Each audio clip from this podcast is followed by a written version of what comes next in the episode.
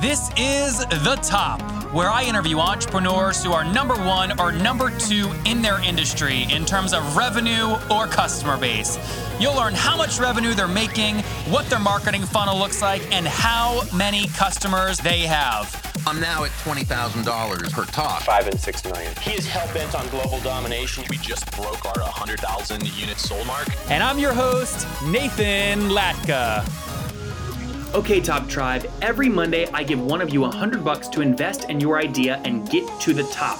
To enter for your chance to win 100 bucks, simply subscribe to the podcast on iTunes right now and then text the word Nathan to 33444 to prove that you did it. This week's winner was Matt Walk in Chicago at the DDB agency. Coming up tomorrow morning, you guys are going to hear from David Abrams and how he did 35 grand in October and is building his business to sell it. Okay, Top Tribe, good morning. You're going to love my guest today. His name is Amol Sarva, and he is the founder of Knotable HQ, which, which helps you cancel more meetings, eliminate reply alls, be more efficient. He's an investor, a philosopher. He's been with Virgin Mobile and has a great story. Amol, are you ready to take us to the top? yeah, let's go. All right, let's do this. First things first, you have done so much. Is there anything I left out of your bio that you think is really critical for the Top Tribe to know? Oh man, it's it's a lengthy bio because I've started a lot of companies on a lot of different topics over the years. A bunch of them in How, how many? How many total? Uh, Really a lot. I mean, I'm involved in right now. I'm an investor in more than 40 companies, and uh, I'm really close and active in in five companies that we're building. The one I run is called Knotable, and we're launching this new one called the Knotel, which is a hosted workspace um, around New York and then around the U.S.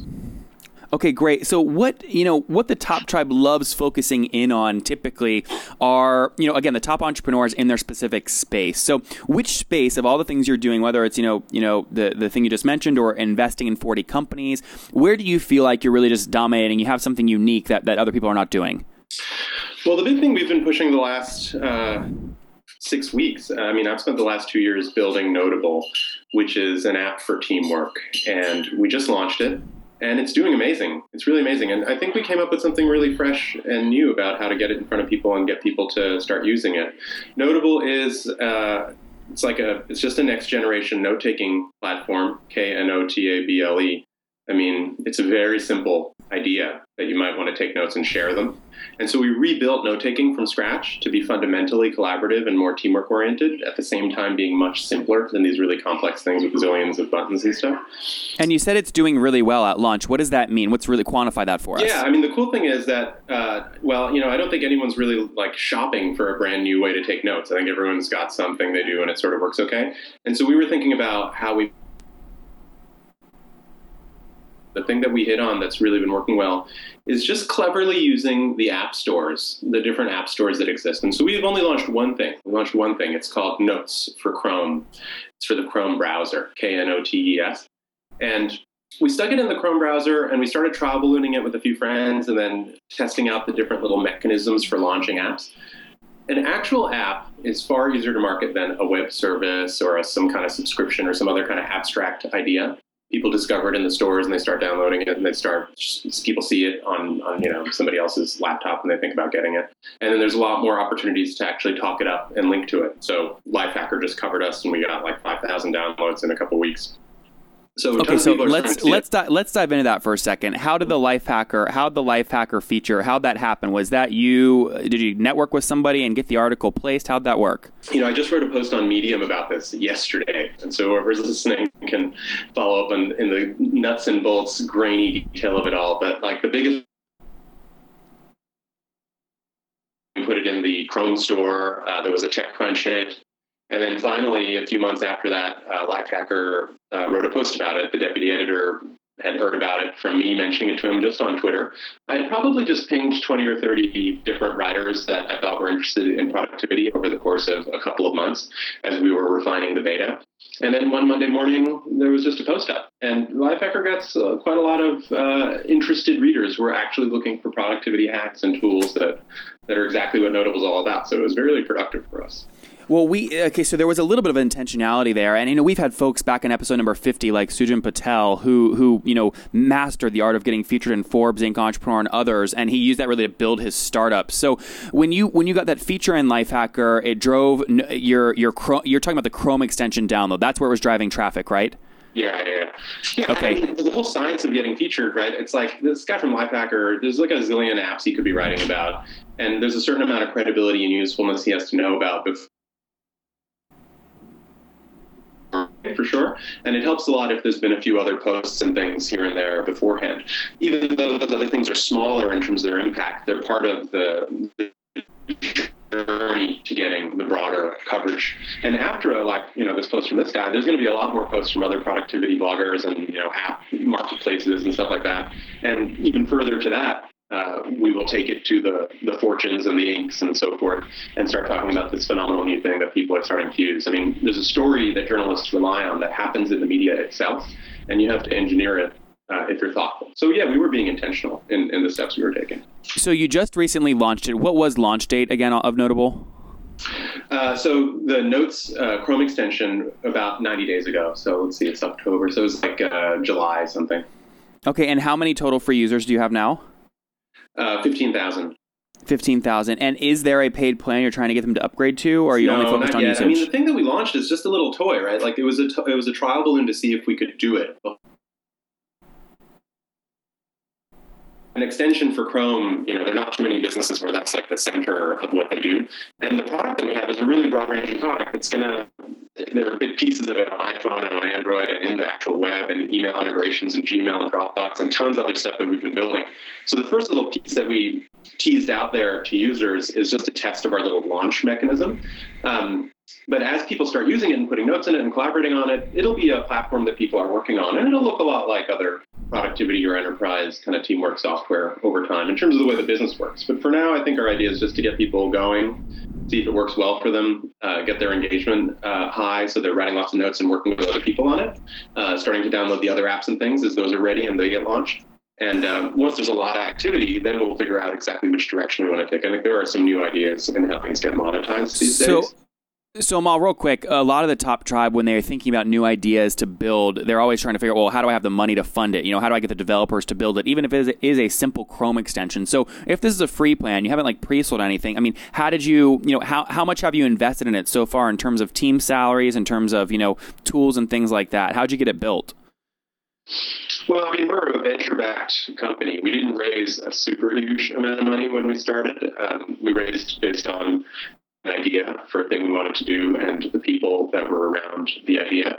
Uh, but we only raised a million dollars, which, um, you know, I mean, if you haven't raised any money, then a million might feel like a lot, but in the grand scheme of things, it's not a ton. Um, and we built in a super duper efficient way, a super efficient way. And I actually wrote a whole ebook about it. It's called Ship While You Sleep and you can get it. That's a free ebook you can go find um, if you type in "ship while you sleep," and it talks about how to build uh, a really flexible and low-cost developer network to ship product with as much maximum leverage for founders. I mean, the really scarce resource is actually not the money to pay developers. The really scarce resource is your personal time as a founder.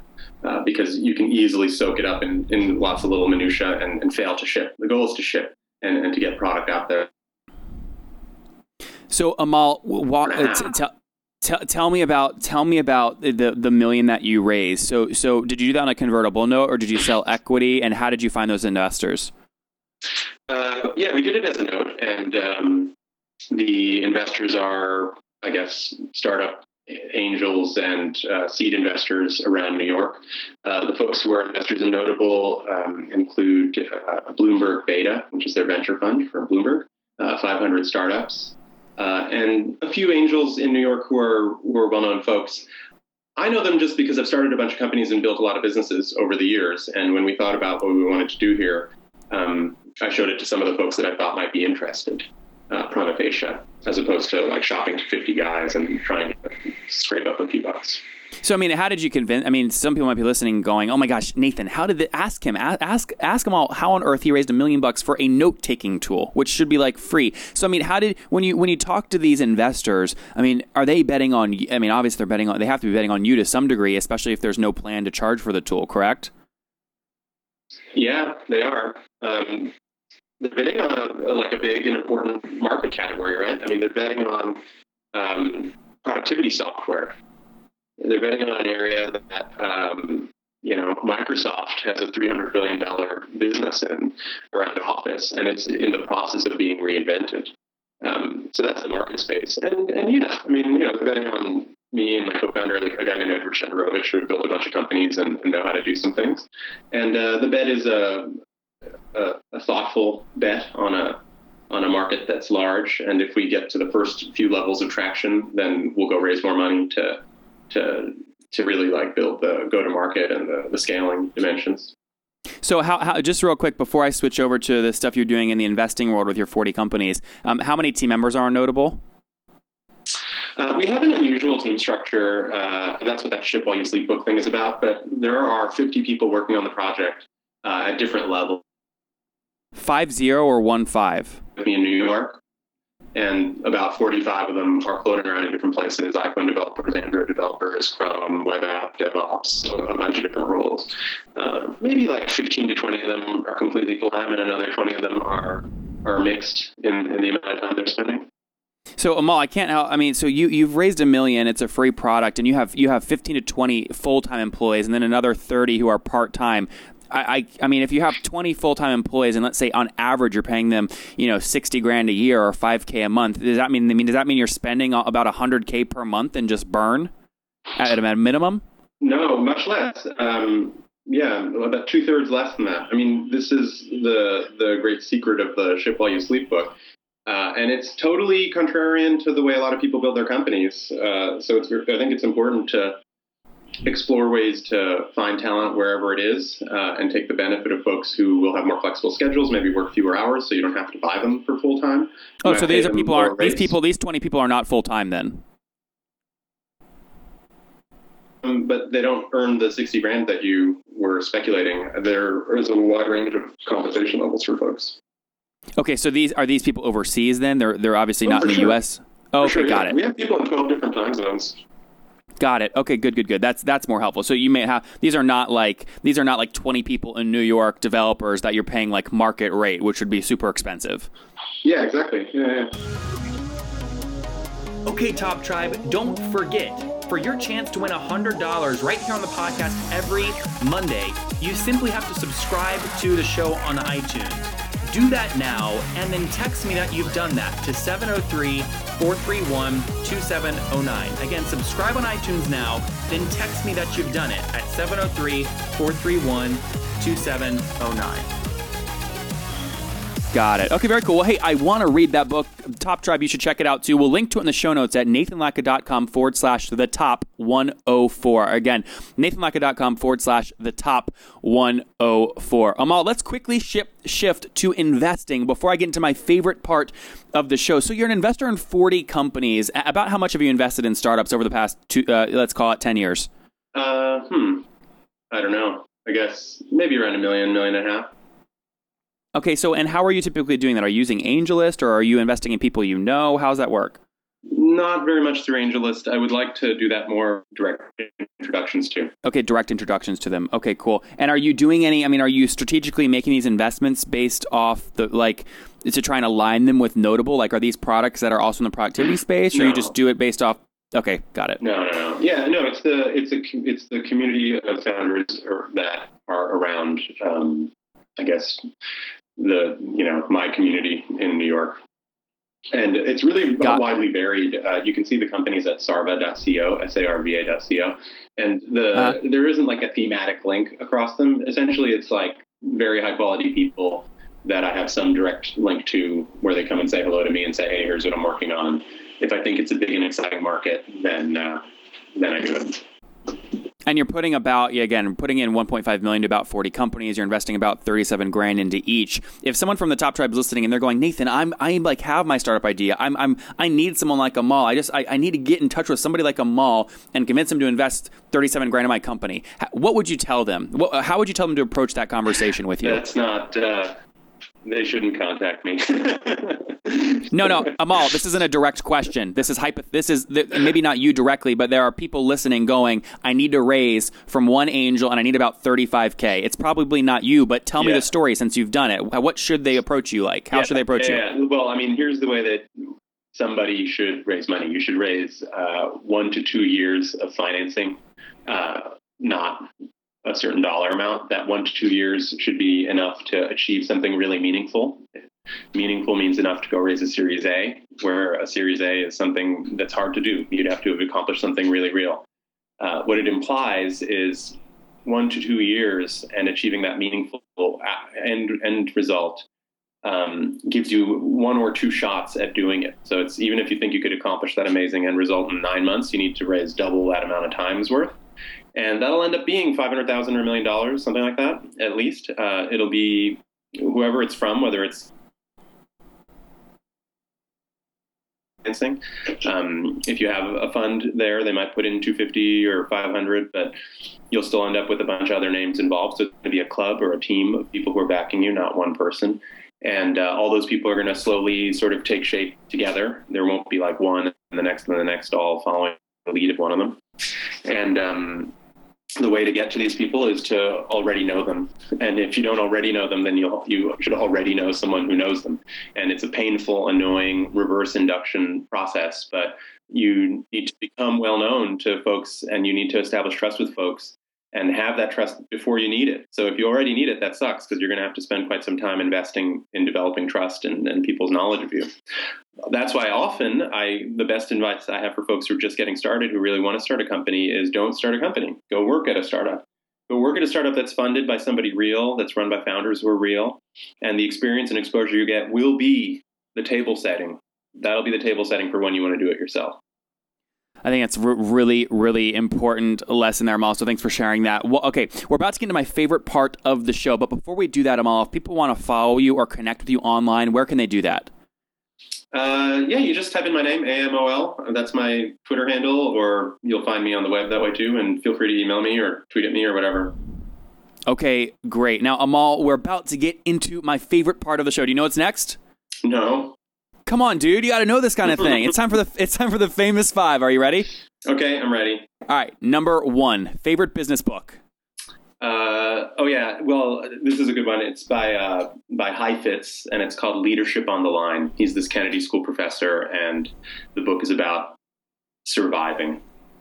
Huh, I've, I've never heard of that. Well, again, we'll link to that in the show notes at nathanlatka.com forward slash the top 104. Amol, is there a CEO that you're following or studying right now? Um, yeah, I don't know. I mean, I like Warren Buffett. Warren, you didn't want to say it because it feels too cliche. Okay, very good. Number Making three, Amol. Five minutes. Yeah, yeah, yep, totally. No, it's a great, great guy to follow. Snowball, his biography is a really good read. Totally. Number th- number three, Amol. Um, it besides Knotable, is there a favorite online tool you have that you use every day? Um, yeah, for sure. I mean, we love Trello in our work. Trello, GitHub, and um, Knotable are the three core things that we use to run our business with all these people and all these time zones, blah, blah, blah. So if you're using those, then you're doing something right. Okay, number four. Uh, yes or no? Do you get eight hours of sleep every night? Yeah, I do. Wow, impressive. Okay, great. Number five, uh, Amol. How, how old are you right now? 37. Okay, take us take us back. I know it's like an oddball, but here's why. Take us back 17 years. What do you wish your 20 year old self knew, or for the 20 year olds listening right now, what what should they know? What would you tell them? Uh, it's worth trying stuff. Uh, sometimes credentials are a little overrated. If you read my whole bio, you'll see like way too many credentials. I probably should have done more stuff. There you go, guys. Get going, build your credentials, and take off. Amol, again, from from starting off, you know, a successful, Knotable launch, investing over 1.5 million dollars across 40 companies, and again, building Knotable to the point where you can go out and do a super successful Series A. I wish you the best, and thank you so much for taking us to the top. This is awesome. Thanks. You bet. Take care. Okay, Top Tribe, I'll see you bright and early tomorrow morning. And don't forget, before you go listen to other episodes, subscribe to the show on iTunes right now for your chance to win 100 bucks next Monday. This week's winner was Matt Wolk from DDB Agency in Chicago. If you liked this episode, go listen to yesterday's show where I had Dean Levitt, the CEO of Mad Mimi, come on and break down how he did 500k per month in revenue and sold his business to GoDaddy.